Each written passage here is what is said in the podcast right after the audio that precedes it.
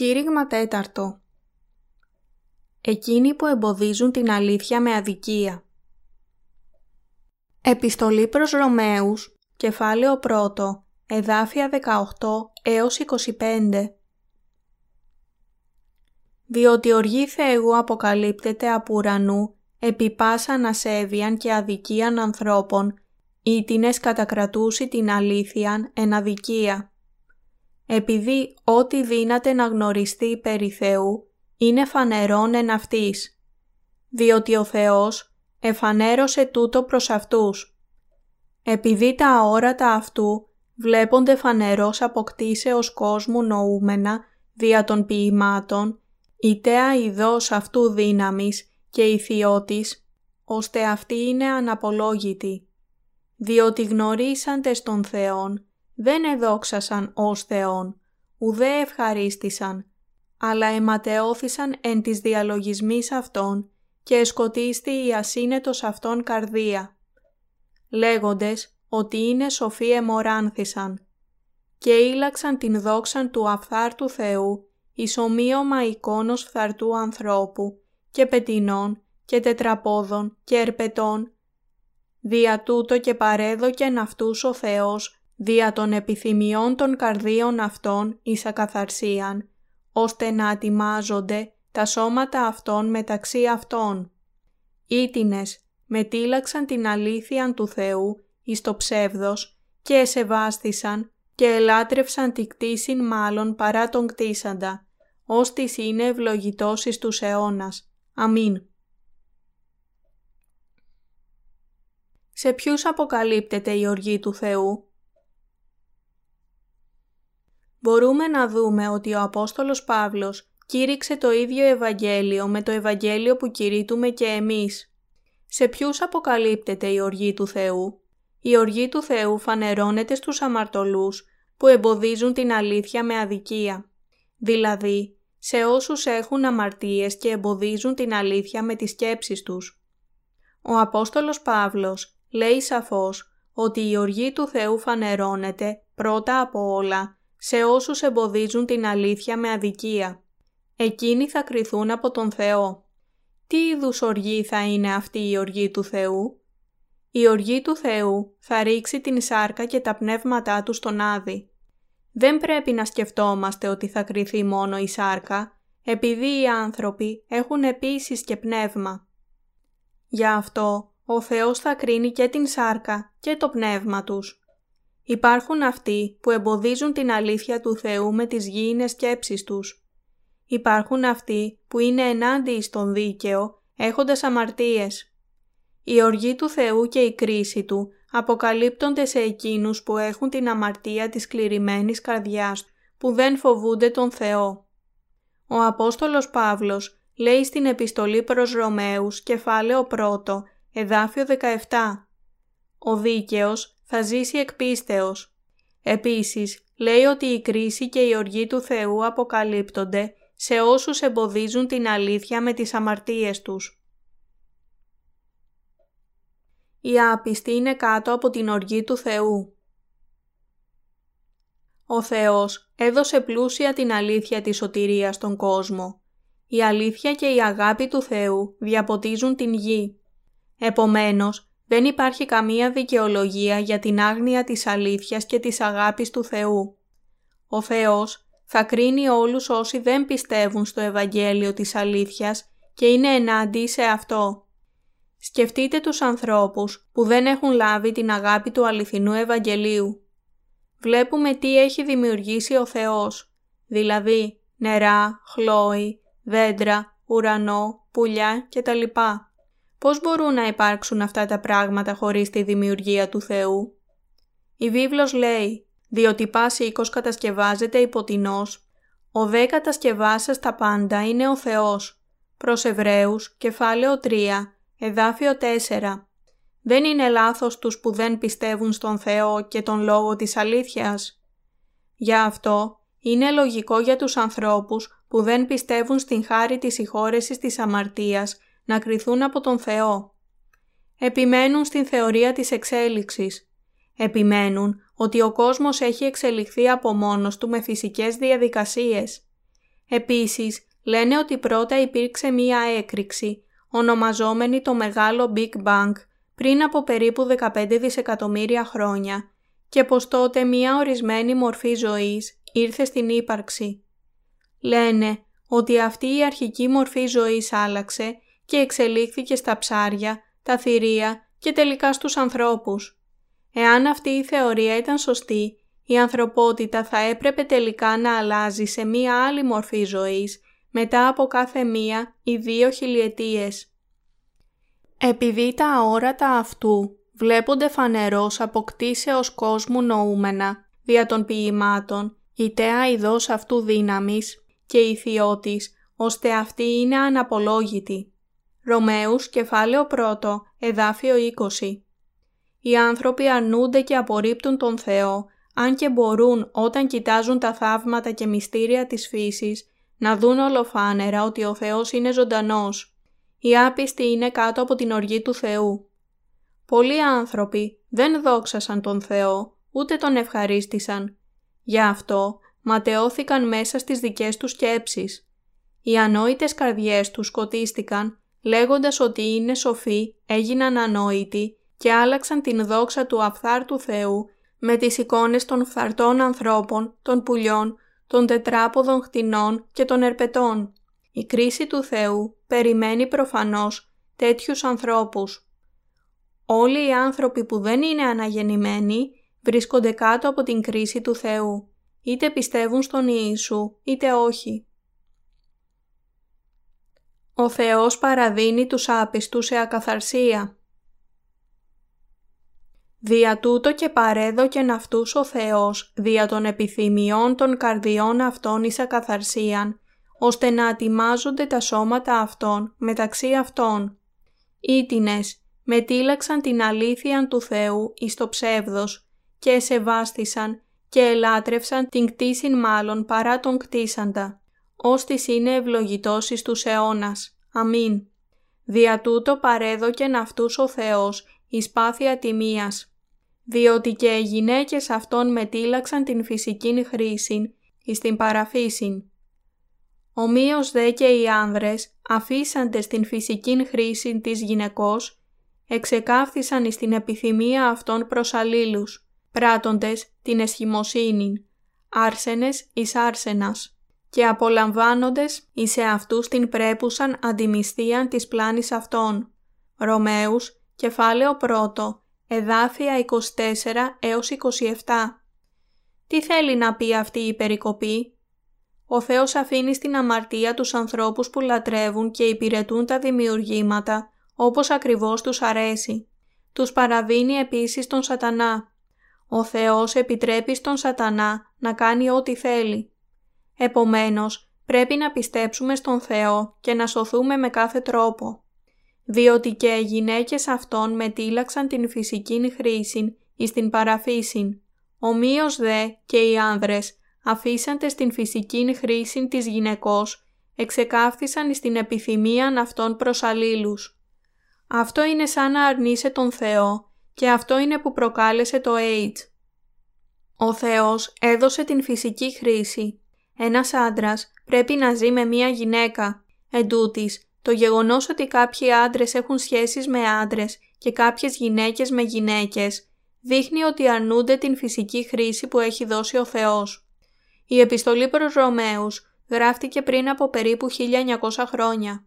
Ο Απόστολος Παύλος πρόβλεψε ότι εκείνοι που αφήνουν τη φυσική χρήση του φίλου τους θα πλήρωναν την ποινή για την σεξουαλική ανομαλία τους. Ο Λόγος του Θεού επαληθεύεται αυτές τις μέρες. Ξέρουμε ότι το AIDS επικρατεί ειδικά στις τάξεις των ομοφιλόφιλων.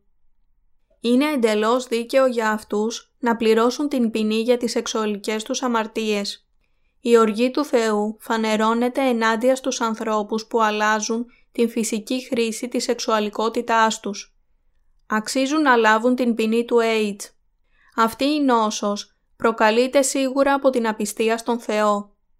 Ο Θεός παρέδωσε τους άπιστους σε ανόητο νου. Με άλλα λόγια, αυτό είναι σίγουρα η κατάρα του Θεού. Αντιτάσσονται στην δικαιοσύνη του Θεού. Οι άνθρωποι που δεν επιθυμούν να έχουν στο νου τους τον Θεό είναι ως εξής.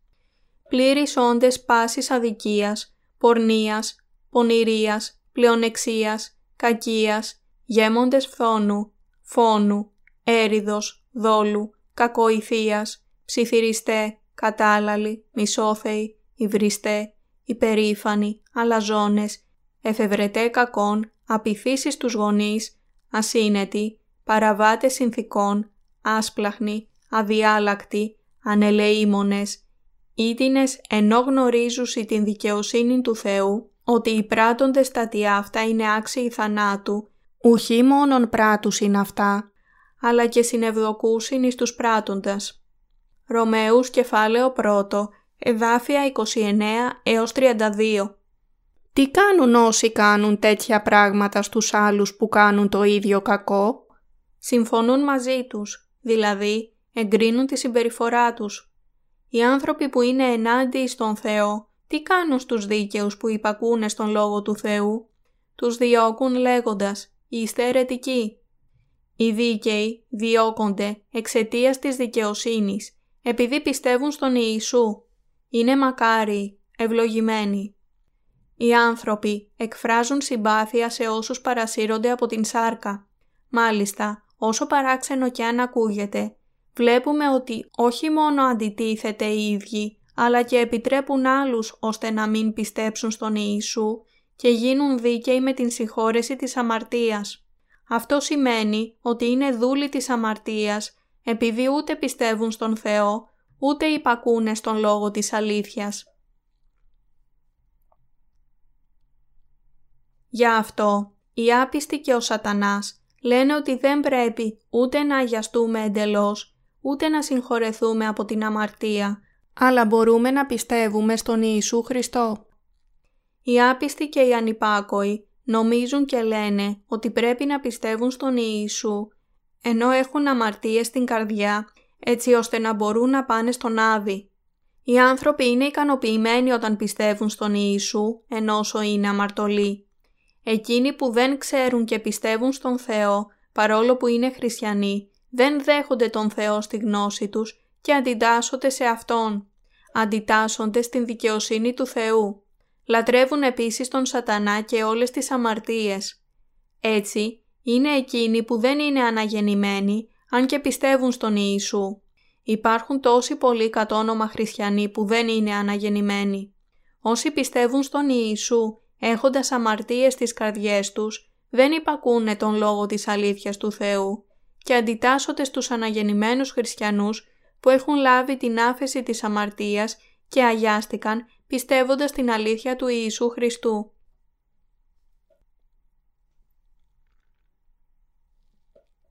Όσοι δεν είναι αναγεννημένοι, αντιτάσσονται στους αναγεννημένους. Ο Απόστολος Παύλος λέει στη βίβλο ότι η οργή του Θεού φανερώνεται στους ανθρώπους που εμποδίζουν την αλήθεια με αδικία. Επίσης, λέει ότι η οργή του Θεού φανερώνεται από τον ουρανό ενάντια σε κάθε ασέβεια και αδικία. Όλα γίνονται σύμφωνα με την αλήθεια.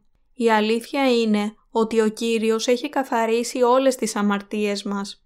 Η οργή του Θεού φανερώνεται σε όσους είναι ενάντια στην αλήθεια και την εμποδίζουν.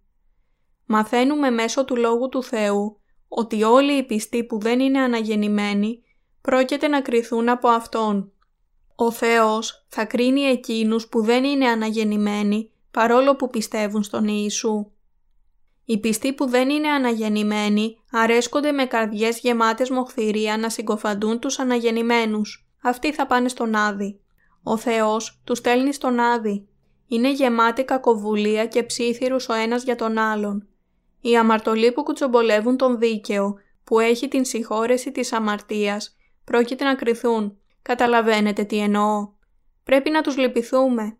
Αντιτάσσονται στον Θεό με τις αμαρτίες τους χωρίς να ξέρουν ότι είναι ενάντια σε Αυτόν, κουτσομπολεύοντας. Είναι παράξενο για αυτούς να μην έχουν αμαρτίες. Ακούγεται περίεργα. Η οργή του Θεού φανερώνεται σε όσους είναι ενάντια στον Θεό με τα κακά τους έργα. Είναι άνθρωποι που ευχαριστιούνται με όσους κάνουν έτσι. Θεωρούν ότι οι κουτσομπόλιδες και οι βλάσφημοι είναι σωστοί. Οι χριστιανοί που δεν είναι αναγεννημένοι κουτσομπολεύουν ο ένας τον άλλον και δυσφημούν τον δίκαιο. Συκοφαντούν και μισούν τον δίκαιο. Υπερηφανεύονται και μηχανεύονται μαζί κακά πράγματα. Ξέρετε πώς επινοούν τα κακά πράγματα; Πράττουν τις κακές πράξεις συνεργαζόμενοι ο ένας με τον άλλον. Αντιτάσσονται στον δίκαιο με συνθήματα όπως «Ας πιστέψουμε στον Ιησού σωστά», «Ας έχουμε το σωστό είδος πίστης», «Ας είμαστε το φως του κόσμου», αλλά τα συνθήματά τους στην πραγματικότητα τους εμποδίζουν να πιστέψουν στο αληθινό Ευαγγέλιο του Ήδατος και του Πνεύματος επειδή κηρύττουν το ψεύτικο Ευαγγέλιο που είναι ανακατεμένο με όλες τις ανθρώπινες σκέψεις, αλλά μπορεί εύκολα να γίνει αποδεκτό από πολλούς ανθρώπους. Γι' αυτό ο Θεός λέει στον Ψαλμό 2, εδάφιο 4 «Ο καθήμενος εν ουρανής θέλει γελάσει. Ο Κύριος θέλει εκμυκτηρήσει αυτούς, επειδή οι βασιλιάδες της γης είναι ενάντιοι στον Θεό. Όσοι κρίνουν τον δίκαιο θα κριθούν από τον Θεό. Όσοι είναι ενάντιοι στην αλήθεια του Θεού και δεν είναι αναγεννημένοι, διαπράττουν αμαρτίες. Βέβαια, και οι αναγεννημένοι έχουν επίσης κακοβουλία και ατέλειες στην σάρκα. Εν τούτης, στην πραγματικότητα είναι βασικά διαφορετική. Εμείς πιστεύουμε στον Θεό και την αλήθεια. Έχουμε λάβει την άφεση της αμαρτίας μέσω του Θεού. Όμως εκείνοι δεν πιστεύουν καθόλου στον Θεό. Αυτοί οι άνθρωποι είναι ενάντιοι στην δικαιοσύνη και την αλήθεια του Θεού. Δια τούτο, αναπολόγητος είσαι, ο άνθρωπε, πάσος της κρίνης, διότι εις ό,τι κρίνεις τον άλλον, σε αυτόν κατακρίνεις, επειδή τα αυτά πράττεις ο κρίνων. Ρωμαίους, κεφάλαιο δεύτερο, εδάφιο πρώτο. Ο Απόστολος Παύλος μιλά στους Ιουδαίους και τους Χριστιανούς που δεν είναι αναγεννημένοι και έχουν κολλήσει μόνο στον νόμο. Κρίνουν τους άλλους λέγοντας «Μη σκοτώσεις, μη μοιχεύσεις, μη κλέψεις και μόνο να υπηρετείς τον Θεό». Ενώ οι ίδιοι δεν τηρούν τον νόμο. Μόνο ο Θεός κρίνει με δίκαιο τρόπο και μόνο τα παιδιά Του που είναι αναγεννημένα μπορούν να κρίνουν σύμφωνα με το Λόγο του Θεού. Αυτοί οι άνθρωποι πρόκειται να κριθούν επειδή κρίνουν αυθαίρετα τον δίκαιο. Ο Θεός θα κρίνει όλους όσοι δεν είναι αναγεννημένοι, δηλαδή τους Ιουδαίους και τους νομικιστές χριστιανούς. Η οργή του Θεού φανερώθηκε σε όσους ζούσαν τη θρησκευτική ζωή, τηρώντας τον νόμο ενώ δεν ήταν αναγεννημένοι και που πίστευαν ότι θα πάνε στον Άδη εάν δεν υπακούνε τον Θεό και ότι θα πάνε στον ουρανό εάν κάνουν όσα έχει πει ο Θεός. Ο άνθρωπος της πίστης είναι εκείνος που γίνεται δίκαιος αφού πιστεύει στον Ιησού Χριστό. Πρέπει να κάνουμε διάκριση. Εκείνοι που μπορούν να πιστέψουν στον Θεό και να ζήσουν ευσεβή ζωή χωρίς να αναγεννηθούν, κρίνουν τον δίκαιο σύμφωνα με το δικό τους κριτήριο. Ωστόσο, ο Θεός σίγουρα θα κρίνει αυτούς. Δεν ξέρουν ότι οι ίδιοι κρίνουν τους εαυτούς τους σύμφωνα με το δικό τους κριτήριο. Ο άνθρωποι που κρίνετε τον δίκαιο χωρίς να έχετε την συγχώρεση της αμαρτίας με λανθασμένα πιστεύω που δεν λαμβαίνετε την χάρη της αλήθειας του Θεού, νομίζετε ότι μπορείτε να ξεφύγετε την κρίση του Θεού. Αυτοί οι άνθρωποι πρόκειται να κριθούν από τον Θεό. Η κρίση του Θεού είναι δίκαιη. Εξεύρωμεν δε ότι η κρίση του Θεού είναι κατά αλήθειαν εναντίον των πρατών των τατιάφτα. Ρωμαίους, κεφάλαιο 2, εδάφιο 2. Πιστεύουμε με βεβαιότητα ότι η κρίση του Θεού είναι σύμφωνη με την αλήθεια, ενάντια σε όσους κρίνουν άλλους ανθρώπους ενώ δεν είναι αναγεννημένοι, παρόλο που πιστεύουν στον Ιησού. Πρέπει να ξέρουμε ότι ο Θεός στέλνει αυτούς τους ανθρώπους στον Άδη και ότι τους κρίνει σύμφωνα με την αλήθεια Του. Ο Θεός στέλνει τους αμαρτωλούς στον Άδη επειδή η αλήθεια Του είναι σωστή και επειδή η κρίση του Θεού είναι ακριβής. Εάν κάποιος θα πάει στον Άδη ή όχι, δεν εξαρτάται από το δόγμα του προορισμού που κηρύττει ότι ο Θεός αγαπά μερικούς αλλά μισεί άλλους, άσχετα από οποιασδήποτε συνθήκες Ο Θεός εξέλεγξε όλους τους ανθρώπους τον Ιησού Χριστό προκαταβολής του κόσμου. Εφεσίους, κεφάλαιο 1, εδάφιο 4. Κάθε ένας που πιστεύει ότι ο Ιησούς Χριστός καθάρισε όλες τις αμαρτίες του, λαβαίνει την άφεση της αμαρτίας. Ο Θεός το όρισε αυτό να γίνεται έτσι. Επομένως, όλοι όσοι δεν είναι αναγεννημένοι, παρόλο που πιστεύουν στον Ιησού, θα πάνε στον Άδη. Θα πάνε στον Άδη σύμφωνα με την κρίση του Θεού και αυτή είναι η αλήθεια. Η κρίση του Θεού που στέλνει τους αμαρτωλούς στον Άδη είναι δίκαιη. Γιατί; Επειδή αυτοί απέρριψαν τη μεγάλη αγάπη του Θεού και ούτε δέχτηκαν τη σωτηρία του Θεού, ούτε πίστεψαν σε Αυτόν. Είναι σωστό για Αυτόν, σύμφωνα με την αλήθεια, να στείλει στον Άδη όσους δεν είναι αναγεννημένοι. Μερικοί θα πούν «Γιατί δεν κήρυξε ο Θεός το Ευαγγέλιο σε μένα» «Δεν το κήρυξε» Ο Θεός κήρυξε το Ευαγγέλιο σε εσένα τόσες πολλές φορές. Προσπαθήστε να λάβετε την σωτηρία ανοίγοντας καλά τα μάτια σας. Υπάρχουν λίγες εκκλησίες που κηρύττουν το αληθινό Ευαγγέλιο σε αυτόν τον κόσμο. Εν τούτης, μπορείτε να συναντήσετε την αλήθεια εάν ψάχνετε πραγματικά για αυτήν. Στην περίπτωσή μου προσπάθησα πραγματικά να την βρω. Αφού είχα κηρύξει ένα κήρυγμα τότε που δεν ήμουν ακόμα αναγεννημένος, προσευχήθηκα. «Ω Κύριε, είμαι αμαρτωλός μπροστά στον Θεό, παρόλο που έχω κηρύξει τον λόγο σου στους ανθρώπους όπως αυτή τη φορά. Όσα είπα στους ανθρώπους ήταν πράγματα που έλεγα σε μένα. Είμαι αμαρτωλός. Παρακαλώ, έλα σε μένα. Παρακαλώ, σώσε με. Δεν ξέρω πόσο πολύ έχω προσπαθήσει να βρω την αλήθεια. Ο Θεός θέλει να συναντήσει εκείνον που τον ζητάει. Ο Θεός θέλει να λυτρώσει ακόμα και εκείνους τους ανθρώπους που δεν τον έψαξαν. Θέλω καλέσει λαόν μου, το νου λαόν μου, και η γαπημένη, την ου και γαπημένην. Ρωμαίους, κεφάλαιο 9, εδάφιο 25. Ο Θεός λέει ότι είναι ο σωτήρας μας, που ήρθε σε αυτόν τον κόσμο να μας σώσει. Οι άνθρωποι που έχουν ψάξει τον Θεό σοβαρά θα τον συναντήσουν σίγουρα. Μερικοί άλλοι δεν έχουν ψάξει οι ίδιοι τον Θεό, αλλά έχουν την ευκαιρία να συναντήσουν τον Κύριο όταν έρχονται σε αυτούς οι κήρυκες του Ευαγγελίου και τους κηρύττουν το Ευαγγέλιο. Μερικοί θα ενδιαφερθούν για το Ευαγγέλιο, άλλοι όμως όχι. Οι άνθρωποι που θα πάνε στον Άδη θα καταλήξουν εκεί επειδή απέρριψαν τα καλά νέα. Είναι δίκαιο για όσους αξίζουν να πάνε στον Άδη να καταλήξουν εκεί σύμφωνα με την αλήθεια του Θεού. Εκείνοι που αξίζουν να πάνε στην Βασιλεία των Ουρανών φτάνουν εκεί πιστεύοντας τον Ιησού σύμφωνα με την δίκαιη διάκριση, παρόλο που οι ίδιοι δεν έχουν κανένα σημαντικό κατόρθωμα. Αυτό συμβαίνει μέσω της δίκαιης κρίσης του Θεού. Ο Θεός δεν στέλνει τυχαία κάποιον στον Άδη και κάποιον άλλον στην Βασιλεία των Ουρανών εξαιτίας προτίμησής του για μερικούς ανθρώπους.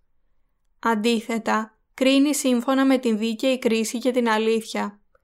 Επομένως, πρέπει να κηρύξουμε το Ευαγγέλιο.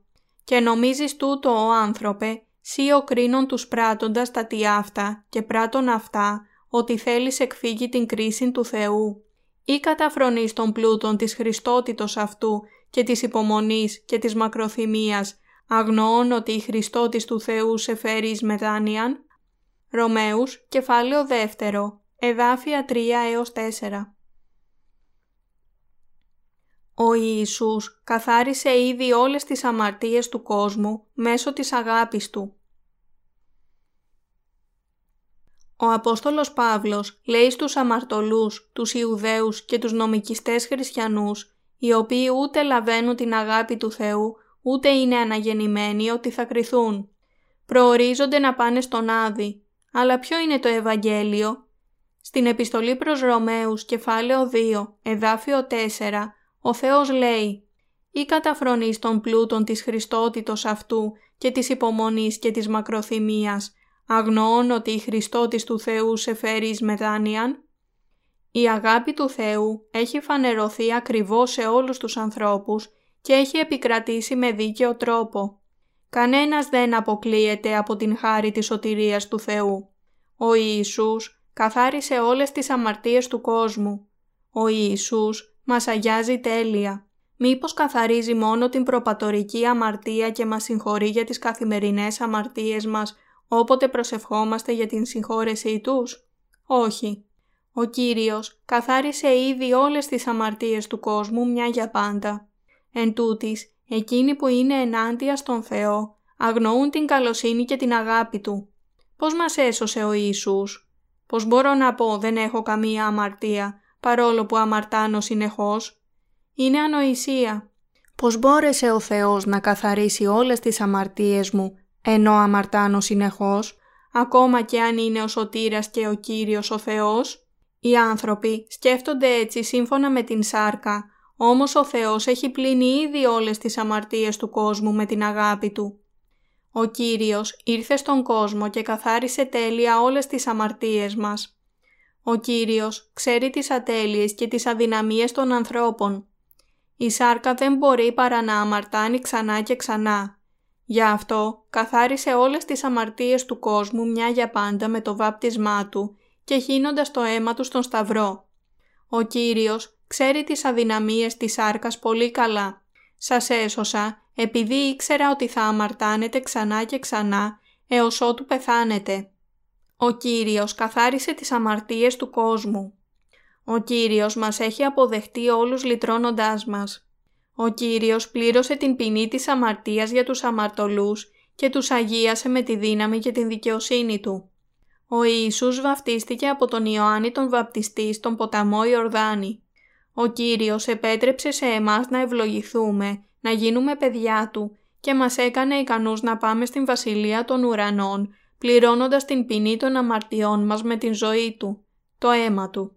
Ο Κύριος μετέτρεψε τους αμαρτωλούς σε δίκαια παιδιά Του.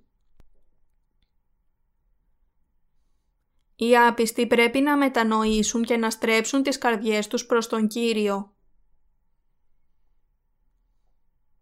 Ή καταφρονείς των πλούτων της Χριστότητος αυτού και της υπομονής και της μακροθυμίας, αγνοών ότι η Χριστότης του Θεού σε φέρεις εις μετάνοιαν. Ο Θεός καταδικάζει να πάνε στον Άδη εκείνους που περιφρονούν και αρνούνται την καλοσύνη, τον πλούτο, την ανεκτικότητα και την μακροθυμία του Θεού.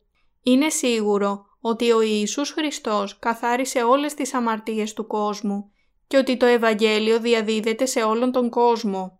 Εν τούτης, οι άνθρωποι πηγαίνουν ακόμα στον Άδη επειδή δεν πιστεύουν σε αυτό.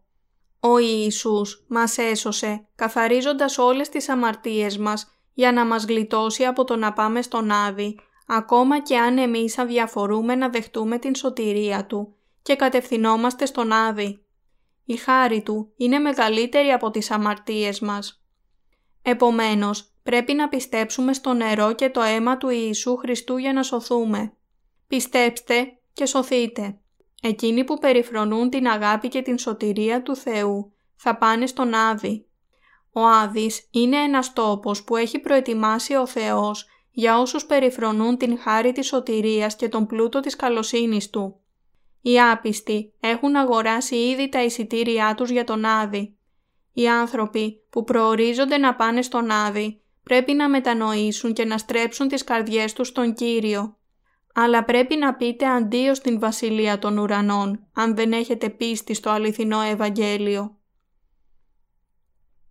Οι άνθρωποι πηγαίνουν στον Άδη επειδή απορρίπτουν την αγάπη του Θεού.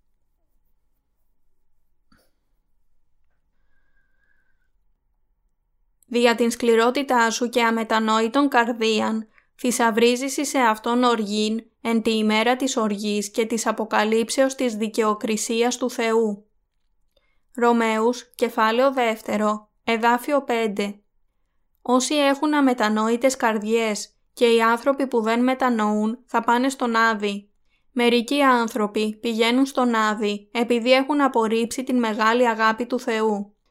Οι αμαρτωλοί που απορρίπτουν την αλήθεια με τις πεισματάρικες καρδιές τους και ακολουθούν τις σκέψεις τους, θα πάνε στον άδει εξαιτίας της ποινής της αμαρτίας τους. Εκείνοι που αρνούνται να λάβουν την αγάπη του Θεού και επιμένουν να κάνουν προσευχές μετάνοιας για να φτάσουν στον σταδιακό αγιασμό, θα πάνε τελικά στον άδει. Το να αποθηκεύει την οργή του Θεού μέχρι την ημέρα της φανέρωσης και της δίκαιης κρίσης Του οφείλεται στην άρνηση της αγάπης του Θεού. Στο σχέδιό Του για τη λύτρωση, ο Θεός αποφάσισε να σώσει τους αμαρτωλούς και να τους καταστήσει δίκαιους, ακόμα πριν μας παρασύρει ο σατανάς στην αμαρτία. Ο Θεός έστειλε τον Υιό Του για να μας σώσει και να μας αγιάσει. Εν τούτης, οι αμαρτωλοί δεν το έχουν αποδεχθεί αυτό. Έχουν θησαυρίσει την οργή Του ως το χείλος του ποτηριού με την άρνηση της αγάπης του Θεού και την ημέρα της οργής και της αποκάλυψης της δίκαιης κρίσης Του θα τιμωρηθούν. Η δίκαιη κρίση του Θεού είναι να στείλει στον Άδη όσους έχουν αμαρτίες στις καρδιές τους.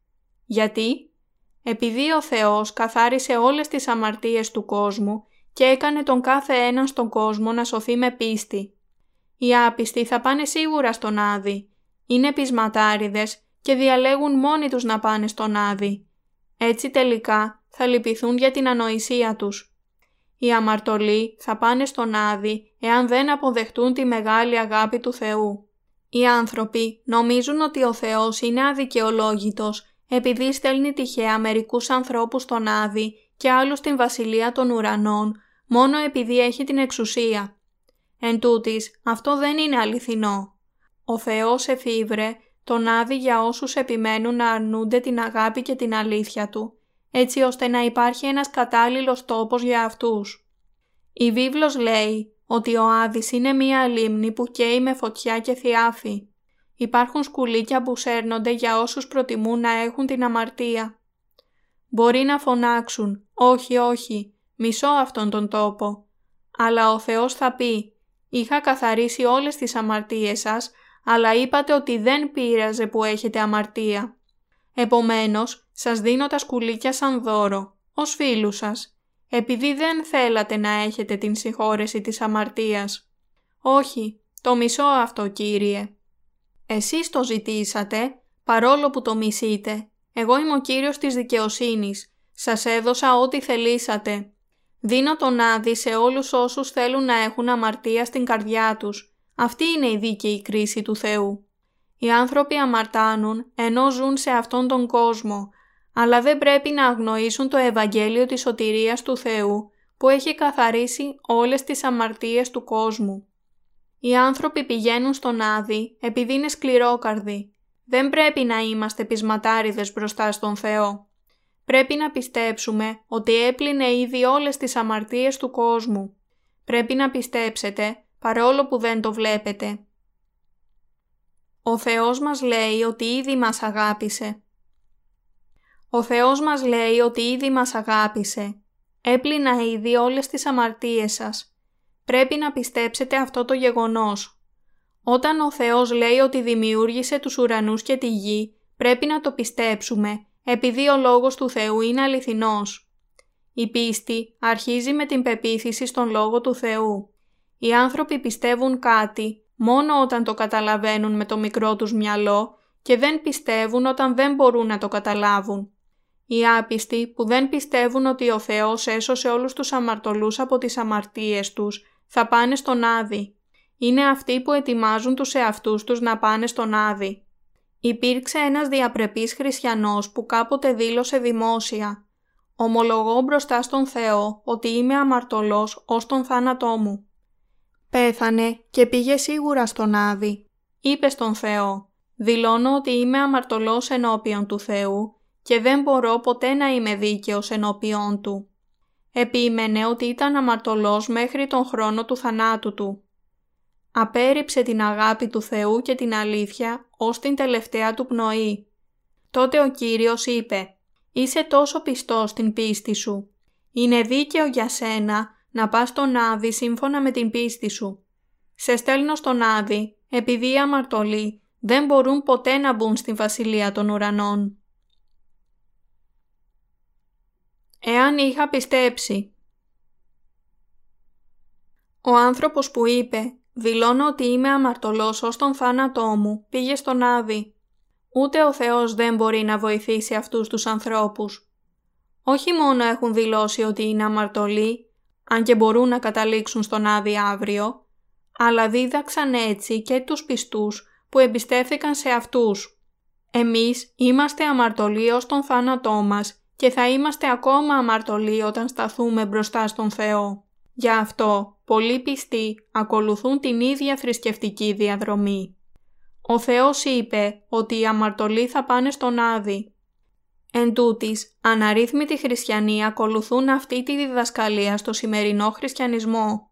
Ο Θεός είπε ότι εκείνοι οι αμαρτωλοί θα έχουν αιώνια λύπη και θα τρίζουν τα δόντια τους στις φλόγες του Άδη λέγοντας «Εάν είχα πιστέψει, εάν μόνο είχα πιστέψει». Εάν είχα πιστέψει στο γεγονός ότι ο Ιησούς καθάρισε όλες τις αμαρτίες μου και παρατούσα τις σκέψεις μου, θα είχα μπει στην Βασιλεία των Ουρανών. Εάν είχα πιστέψει, εάν μόνο είχα πιστέψει. Θα υπάρχουν πολλοί άνθρωποι που θα λένε τέτοια λόγια στον Άδη. Θα λένε «εάν, εάν, εάν είχα πιστέψει, εάν είχα δεχτεί την αλήθεια, θα ήμουν γιος του». Γιατί ήμουν τόσο πεισματάρης; Εμείς οι δίκαιοι θα ρωτήσουμε τότε τον Θεό «Κύριε, παρακαλούμε δείξε μας τι κάνουν τώρα οι αμαρτωλοί. Μας είχαν διώξει εμάς τους δίκαιους». «Όχι», θα πει ο Θεός, «αυτό δεν είναι καλό για σας, παιδιά μου, επειδή η καρδιά σας θα υποφέρει αν δείτε τους γνωστούς σας μεταξύ τους. Θέλετε πραγματικά να δείτε τους ανθρώπους που ξέρετε ότι υποφέρουν. Παρακαλούμε δείξε μας μόνο μία φορά. Ο Κύριος μπορεί να μας το δείξει κάποια μέρα επειδή είναι τόσο γενναιόδωρος. Έτσι, υποθέστε ότι το βλέπουμε. Θα υπήρχαν πολλές κραυγές που θα ακούγαμε όπως «εάν είχα πιστέψει», «εάν είχα πιστέψει». Θα αναρωτιόμασταν έπειτα «τι είναι αυτός ο θόρυβος» «είναι τραγούδια» Ακούστε προσεκτικά εάν τραγουδούν ή θρηνούν. Άντρες και γυναίκες σε εκείνη την φλόγα που τραγουδούν σαν χοροδία και θρηνούν, εάν είχα πιστέψει. Οι πεισματάριδες άνθρωποι θα πάνε στον Άδη εκτός και αν είναι πεισματάριδες με τον σωστό τρόπο. Χρειάζεται πραγματικά αιμονή για να παραμείνουμε στην αλήθεια. Ο άνθρωπος δεν πρέπει να είναι αναποφάσιστος. Πρέπει να είμαστε πεισματάριδες όταν πρέπει να είμαστε πεισματάριδες. Όλοι πρέπει να είμαστε πεισματάριδες με τον σωστό τρόπο και πρέπει να σπάσουμε την αιμονή μας όταν χρειάζεται. Ο Θεός θα ανταποδώσει στον κάθε ένα σύμφωνα με τις πράξεις Του. Ο Θεός θέλει ανταποδώσει εις έκαστον κατά τα έργα Αυτού, εις μεν του ζητούντας δι υπομονής, έργου αγαθού δόξαν και τιμήν και αυθαρσίαν ζωήν αιώνιον. Ρωμαίους, κεφάλαιο δεύτερο, εδάφια 6 έως 7. Ο Θεός δίνει στον κάθε ένα σύμφωνα με τις πράξεις Του και έτσι τον κρίνει. Αποδίδω σημαίνει αμείβω ανάλογα με μία πράξη. Ποιος χρησιμοποιεί την υπομονή για να συνεχίσει να κάνει το καλό, επιδιώκοντας δόξα, τιμή και αθανασία; Είναι αυτός που πιστεύει τέλεια στην σωτηρία του Ιησού. Υπάρχουν πολλοί άνθρωποι στον κόσμο, αλλά ο Θεός δίνει την αιώνια ζωή μόνο σε όσους υποφέρουν για την δικαιοσύνη και πιστεύουν στην αλήθεια Του, αδιαφορώντας τι λένε οι άλλοι άνθρωποι. Ο Θεός δίνει την δόξα της αιώνιας βασιλείας σε όσους θέλουν να γίνουν οι δίκαιοι και επιθυμούν να ζήσουν αιώνια ευτυχισμένη ζωή. Συνεχίζουν να κάνουν το καλό και επιζητούν δόξα, τιμή και αθανασία, θέλοντας να είναι η γη του Θεού. Θα υπόμεναν και θα συνέχιζαν να κάνουν το καλό, να ακολουθούν και να επιδιώκουν την δικαιοσύνη του Θεού. Ο Θεός δίνει σε εκείνους τους ανθρώπους αιώνια ζωή. Ο Θεός τους επιτρέπει να ζήσουν αιώνια και τους κάνει παιδιά Του. Η γη του Θεού είναι θεή στην βασιλεία Του. Εις δε τους φιλονίκους και απειθούντας μένει στην αλήθειαν, πειθωμένους δε εις την αδικίαν, θέλει είστε θυμός και οργή. Ρωμαίους, κεφάλαιο δεύτερο, εδάφιο 8. Το εις δε τους αναφέρεται σε εκείνη την ομάδα ανθρώπων που είναι απέναντι από τους ευλογημένους. Η αγανάκτηση και η οργή του Θεού δίνονται σε όσους παραβαίνουν την δικαιοσύνη Του, είναι εριστικοί και δεν υπακούνε την αλήθεια. Ο Θεός τους στέλνει στον Άδη. Όσοι δεν είναι αναγεννημένοι και δεν υπακούνε στην αλήθεια, είναι στο σύνολό τους εριστικοί και ενάντια στην αλήθεια. Όσοι δεν είναι αναγεννημένοι, είναι εριστικοί και τους αρέσει να δημιουργούν φατρίες. Σε όλη την ιστορία της Κορέας, Οι πρόγονοί μας έκαναν φατρίες και ανταγωνίζονταν ο ένας τον άλλον για πολιτικά προβλήματα. Η ομάδα που κυβερνούσε αποφασιζόταν ανάλογα με το γεγονός ποιος γινόταν βασιλιάς. Όταν γινόταν βασιλιάς κάποιος από τις οικογένειες Λί, οι άνθρωποι της οικογένειας τοποθετούνταν στις υψηλές κοινωνικές θέσεις, ενώ οι άλλοι εξαφανίζονταν ή διώκονταν. Αλλά όταν ο θρόνος περνούσε στην οικογένεια Κιμ, όλα άλλαζαν εντελώς. Οι άνθρωποι διαμόρφωναν φατρίες για τα συμφέροντά τους, όχι για την επίτευξη δίκαιων σκοπών. Ο σημερινός χριστιανισμός μοιάζει κάπως έτσι. Διαμορφώνουν δόγματα και αιρέσεις. Γιατί; Για να παραβαίνουν την αλήθεια ομαδικά. Λένε όλοι μαζί ότι έχουν αμαρτία, παρόλο που ο Ιησούς καθάρισε τις αμαρτίες του κόσμου. Προσποιούνται ότι είναι δίκαιοι και σωσμένοι, αλλά δεν υπακούνε στην αλήθεια. Λέγοντας ότι είναι σωστό να έχουν αμαρτία, καταδικάζουν τον δίκαιο ως αιρετικό. Ο Κύριος λέει ότι οι αμαρτωλοί που είναι εχθρικοί απέναντι στους δίκαιους έχουν λάθος και ότι πρέπει όλοι τους να πάνε στον Άδη. Εκείνοι που υπακούνε την αλήθεια και τον Θεό, υπακούνε στον Λόγο του Κυρίου. Εμείς οι δίκαιοι πιστεύουμε ότι η κρίση του Θεού είναι σύμφωνα με την αλήθεια. Μπορούν οι χριστιανικές παρατάξεις να μας στείλουν στην Βασιλεία των Ουρανών; Οι θρησκευτικές παρατάξεις δεν μπορούν να μας στείλουν στην Βασιλεία των Ουρανών. Η σύζυγός μου ερέθησε την πεθερά μου όταν της είπε «Μία χριστιανική εκκλησία δεν μπορεί να σας στείλει στην Βασιλεία των Ουρανών». Ειλικρινά μιλώντας, ακόμα και τώρα, δεν ξέρω γιατί η πεθερά μου θύμωσε με αυτή τη δήλωση. Νομίζετε ότι μία συγκεκριμένη εκκλησία μπορεί να σας στείλει στην Βασιλεία των Ουρανών; Σωζόμαστε ατομικά και μπαίνουμε στην Βασιλεία των Ουρανών πιστεύοντας τον Λόγο του Θεού.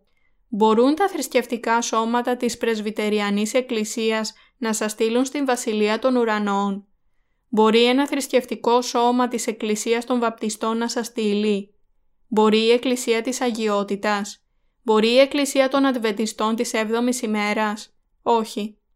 Μπορούμε να μπούμε στην Βασιλεία των Ουρανών μόνο όταν πιστεύουμε στην συγχώρεση της αμαρτίας που προετοίμασε ο Ιησούς για μας. Πρέπει να μείνουμε στην Εκκλησία του Θεού. Ο Απόστολος Παύλος χώρισε φανερά τους αμαρτωλούς που θα πήγαιναν στον Άδη από τους δίκαιους που θα πήγαιναν στην Βασιλεία των Ουρανών ανάμεσα από όλους τους χριστιανούς. Το Ευαγγέλιο είναι το ίδιο για τον καθένα, το ίδιο για τους Ιουδαίους και για τους Έλληνες. Εδώ, λέγοντας Έλληνες, εννοούνται οι εθνικοί και οι Ιουδαίοι είναι οι Ισραηλίτες.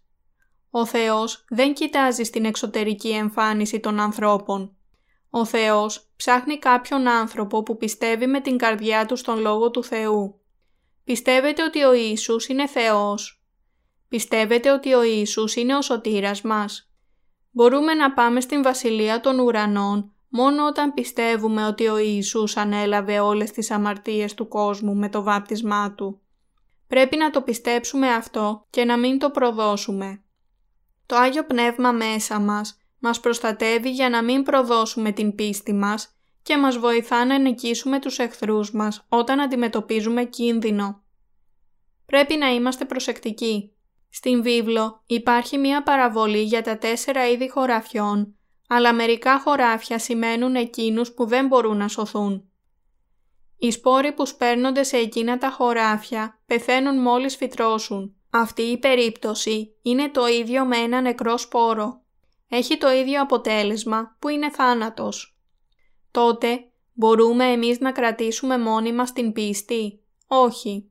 Μπορούμε να κρατήσουμε την πίστη μας μόνο όταν μας δίνει ο Κύριος τη δύναμη για να υπομένουμε κάθε πρόβλημα, καθώς και τη θεραπεία για κάθε πνευματική ασθένεια, όσο παραμένουμε στην αληθινή άμπελο. Η Εκκλησία του Θεού είναι η άμπελος. Ο Κύριος μας δίνει ευλογία, θεραπείες, παρηγοριά και την πίστη για να υπομείνουμε τους διωγμούς εφόσον παραμένουμε στην Εκκλησία του Θεού. Αλλά τι θα συμβεί σε εμάς εάν δεν παραμένουμε στην άμπελο; θα πεθάνουμε σύντομα. Οι καρδιές των δίκαιων, παρόλο που μπορεί να έχουν πολλές δυνατότητες και δύναμη, δεν μπορούν να αντέξουν στις επιθέσεις του σατανά και αν δεν είναι ενωμένες πρόθυμα με την Εκκλησία, τελικά αρρωσταίνουν. Το καταλαβαίνετε; Πέφτουν βαθμιαία και γίνονται όλο και περισσότερο άχρηστοι. Η βίβλος λέει «Σεις είστε το άλας της γης, εάν δε το άλας διαφθαρεί, με τι θέλει αλατιστεί» η σου δεν πλέον χρησιμεύει ή μην αρριφθεί έξω και να καταπατείται υπό των ανθρώπων. Ματθαίος, κεφάλαιο 5, εδάφιο 13. Ακόμα και οι δίκαιοι, εάν ζουν έξω από την εκκλησία, δεν είναι κατάλληλοι για τίποτε. Μπορούν να λάμψουν τα φώτα τους και να είναι ευλογημένοι όσο μένουν στην εκκλησία. Αλλά όταν ζουν έξω από την εκκλησία, καταστρέφονται και δεν μπορούν να υπερνικήσουν τον κόσμο όταν παραστρατούν στον κόσμο μακριά από την Εκκλησία. Πόσο πολύ μπορείτε να κρατήσετε τις πεπιθήσεις σας; Πόσο πολύ μπορείτε να σταθείτε έξω από την Εκκλησία του Θεού; Ακόμα και οι υπηρέτες του Θεού δεν μπορούν να αντέξουν. Εν τούτης, εάν μένουμε στην Άμπελο, η οικογένειά μας θα σωθεί και πολλοί άνθρωποι μπορεί να έχουν την άφεση της αμαρτίας με τη βοήθειά μας. Πού πήγε ο Λότ όταν ακολούθησε τη σαρκική επιθυμία; Πήγε στα Σόδομα. Έζησε καλά εκεί, όμως ποιο ήταν το αποτέλεσμα; Έγινε ερήπια. Η βίβλος λέει ότι όλοι οι απόγονοι του Λότ έγιναν ερήπια. Οι Μωαβίτες και Αμονίτες γεννήθηκαν από τις κόρες του Λότ. Γιατί αυτοί οι απόγονοι του Λότ ήταν ενάντιοι στον Θεό, παρόλο που γεννήθηκαν από έναν δίκαιο άνθρωπο; Αυτό έγινε επειδή έφυγε μακριά από την εκκλησία. Ο λόγος που δεν απογοητεύομαι από οποιαδήποτε δυσκολία είναι επειδή ο Θεός ίδρυσε την εκκλησία Του. Ο Θεός ευλογεί την εκκλησία όπου συγκεντρώνονται οι δίκαιοι και γίνεται ο ποιμένας και ο Κύριος της Εκκλησίας για κάθε έναν ξεχωριστό Άγιο. Αυτή είναι η υπόσχεση και η διαβεβαίωσή Του. Διότι όσοι ημάρτησαν χωρίς νόμου θέλουσι και απολεστεί χωρίς νόμου, και όσοι ημάρτησαν υπονόμων, θέλουσι κριθεί δια νόμου, διότι δεν είναι δίκαιοι παρά το Θεό, οι ακροατέ του νόμου, αλλά οι εκτελεστέ του νόμου θέλουσι δικαιωθεί. Επειδή όταν οι εθνικοί, οι μη έχοντες νόμων, πράτωσιν εκφύσεως τα του νόμου, ούτε νόμων μη έχοντες είναι νόμος εις αυτούς ήτινες δεικνύουσι το έργον του νόμου, γεγραμμένων εν τες καρδίες αυτών. Έχοντες συμμαρτυρούσαν την συνείδηση αυτών και τους λογισμούς κατηγορούντας ή και απολογουμένους μεταξύ αλλήλων. Ρωμαίους, κεφάλαιο δεύτερο, εδάφια 12 έως 15. Ένας άνθρωπος που δεν πηγαίνει στην εκκλησία αυτές τις ημέρες δεν ξέρει τον νόμο. Τότε επειδή δεν ξέρει τον νόμο, νόμος γίνεται η συνείδησή του. Κάνει το κακό. Αν και στη συνείδησή του ξέρει τι είναι σωστό ή λάθος. Πλέον υπάρχει μία αμαρτία και πρέπει να ζητήσει τον Κύριο για να σωθεί από την αμαρτία. Ο Θεός συναντά εκείνον που θέλει πραγματικά να τον ψάξει. Πρέπει να ζητήσουμε το έλεος Του μπροστά στον Θεό και να πιστέψουμε σε Αυτόν. Πρέπει να πιστέψουμε σε Αυτόν εγκαταλείποντας την περηφάνειά μας. Πρέπει να ζούμε με πίστη. Δεν πρέπει να αφήσουμε την Εκκλησία του Θεού. Πρέπει να ζητήσουμε, να πιστέψουμε και να μείνουμε στην Εκκλησία. Ο Θεός δεν μας αποβάλλει όταν παραμένουμε στην Εκκλησία, παρόλο που είμαστε ασθενικοί και αδύναμοι.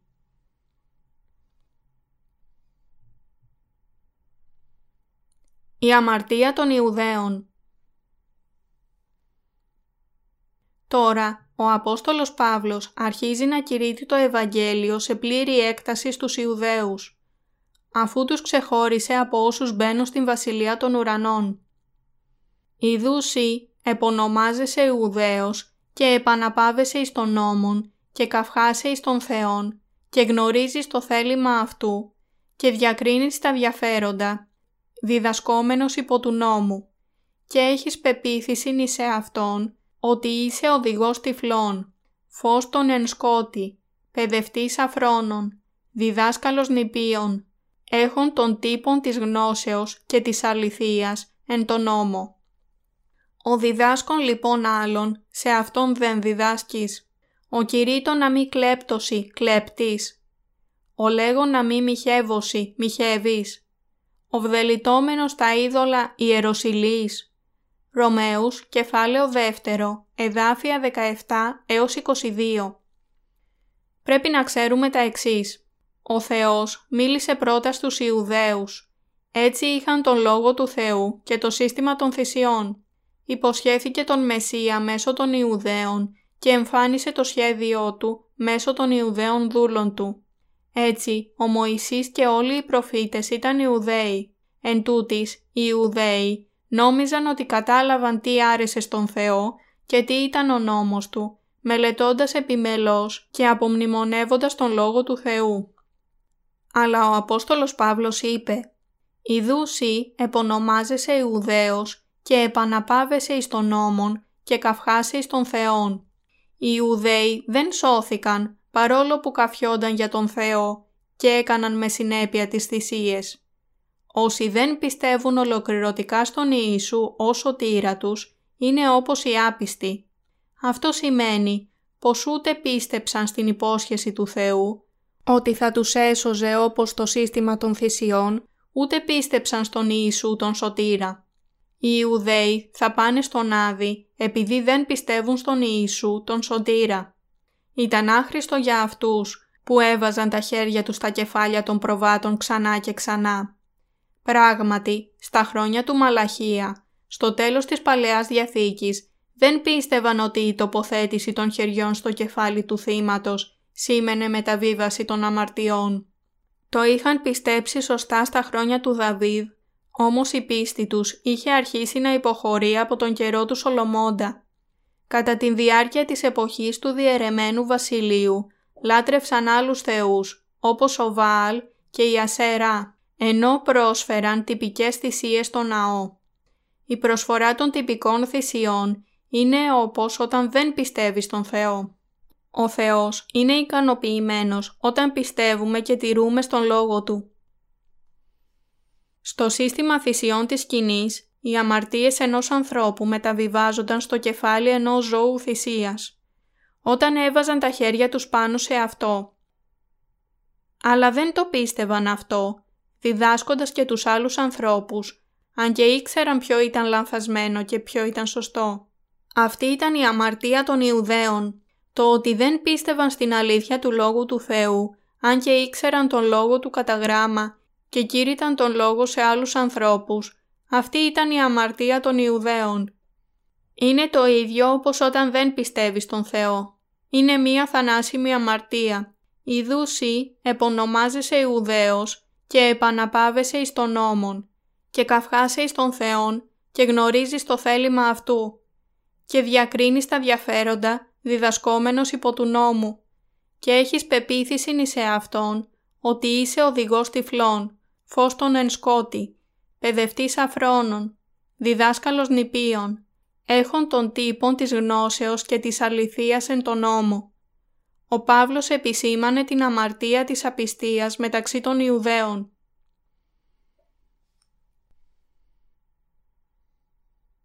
Είναι ατιμωτικό για τον Θεό το να πιστεύεις στον Ιησού με αμαρτίες στην καρδιά.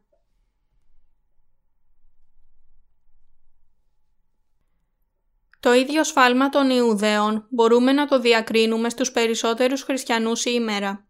Οι Ιουδαίοι είναι το ίδιο όπως εκείνοι που δεν πιστεύουν ότι ο Ιησούς τους έχει αγιάσει, καθαρίζοντας όλες τις αμαρτίες τους. Ο καυχόμενος εις των νόμων ατιμάζει στον Θεόν δια της παραβάσεως του νόμου, διότι το όνομα του Θεού εξαιτία σας βλασφημείται μεταξύ των εθνών, καθώς είναι γεγραμμένον. Ρωμαίους, κεφάλαιο 2, εδάφια 23 έως 24 είναι ατιμωτικό για το όνομα του Θεού, εάν πιστεύουμε στον Ιησού με λανθασμένο τρόπο. Είναι ατιμωτικό για το όνομα του Θεού, εάν δεν πιστεύουμε αυτό που ακριβώς έκανε ο Ιησούς και δεν αναγεννηθούμε. Είναι ατιμωτικό για τον Θεό το να πιστεύουμε στον Ιησού χωρίς να αναγεννηθούμε. Επειδή ωφελεί μένει περιτομή, εάν εκτελείς τον νόμον. Εάν όμως είσαι παραβάτης του νόμου, η περιτομή σου έγινε ακροβιστία. Εάν λοιπόν ο απερίτμητος φυλάτει τα διατάγματα του νόμου, η ακροβιστία αυτού δεν θέλει λογιστή αντιπεριτομής. Και ο εκφύσεως απερίτμητος, εκτελών των νόμων, θέλει κρίνει σε, ως τις έχουν το γράμμα του νόμου και την περιτομήν είσαι παραβάτης του νόμου. Διότι Ιουδαίος δεν είναι ο εν το φανερό Ιουδαίος, ουδέ περιτομή η εν το φανερό η γινωμένη εν σαρκή, αλλά Ιουδαίος είναι ο εν το κρυπτό Ιουδαίος και περιτομή η της καρδίας κατά πνεύμα, ουχή κατά γράμμα, του οποίου ο έπαινος είναι ουχή εξ ανθρώπων, αλλά εκ του Θεού. Ρωμαίους, κεφάλαιο δεύτερο, εδάφια 25 έως 29 Πρέπει όλοι να δεχτούμε τον Λόγο του Ιησού με την καρδιά μας.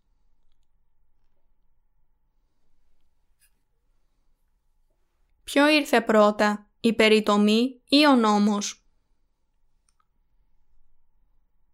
Ποιο ήρθε πρώτα, η περιτομή ή ο νόμος; Ποιο έδωσε πρώτα ο Θεός στον Ισραήλ, την περιτομή; Ο Θεός είπε στον Αβραάμ να περιτμηθεί.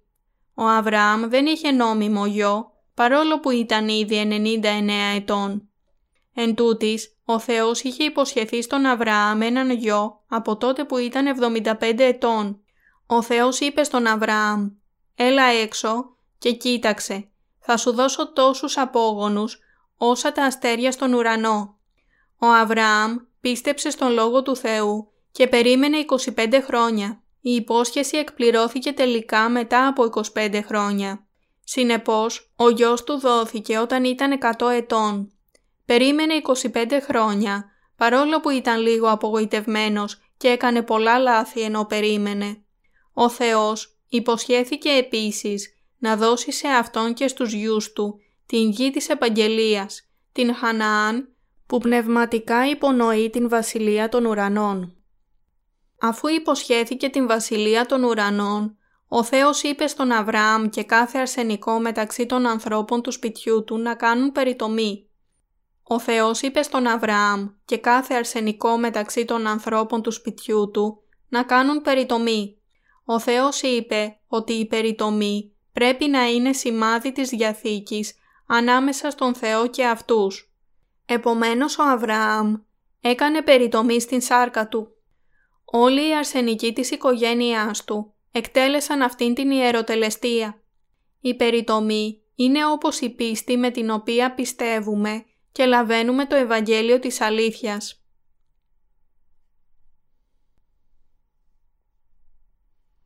Ο Ισραήλ αρνήθηκε να περιτμηθεί στην καρδιά. Αλλά οι Ισραηλίτες, έχοντας την καύχηση πως ήταν οι απογόνοι του Αβραάμ και ότι είχαν περιτμηθεί, ρωτούσαν αλαζονικά τους εθνικούς «Έχετε κάνει περιτομή» Πρέπει να έχουμε κάνει περιτομή στην καρδιά. Σωζόμαστε όταν δεχόμαστε τον λόγο ότι ο Ιησούς καθάρισε τις αμαρτίες του κόσμου και πιστεύουμε με την καρδιά μας. Καμία άλλη χώρα δεν είχε περισσότερες επιδρομές από το Ισραήλ. Δοκίμασαν βαθιά θλίψη ως άνθρωποι χωρίς πατρίδα για δύο χιλιάδες χρόνια. Ο Θεός ταλαιπώρησε τον Ισραήλ. Γιατί; Επειδή δεν πίστευαν. Πρόσβαλαν το όνομα του Θεού επειδή δεν πίστευαν, παρόλο που ο Θεός αγαπούσε τον Ισραήλ και ήθελε να πιστέψουν ότι ο Θεός καθάρισε όλες τις αμαρτίες τους. Ήθελε να νικήσει τους εχθρούς τους όσο ποιμένας του Ισραήλ και να τους ευλογεί, να τους αγαπά και να τους δίνει τη δόξα. Ο Θεός υποσχέθηκε να δώσει δόξα σε όλους τους ανθρώπους και να τους κάνει παιδιά Του, εάν πιστεύουν σε Αυτόν με την καρδιά τους και έχουν την άφεση της αμαρτίας. Μέσω του παραδείγματος του Ισραήλ, ο Θεός προειδοποιεί όλους τους ανθρώπους του κόσμου ότι θα τους στείλει στον Άδη εάν δεν δεχτούν την υπόσχεσή Του. Ο Θεός έχει υποσχεθεί ότι όποιος πιστεύει στο Ευαγγέλιο της αλήθειας Του μπορεί να λάβει όλες τις ευλογίες που υποσχέθηκε ο Ιησούς, παρόλο που είναι ελλειπής της πράξης. Ο μόνος τρόπος για να αποφευχθεί η κρίση του Θεού είναι να πιστέψουμε στο Ευαγγέλιο.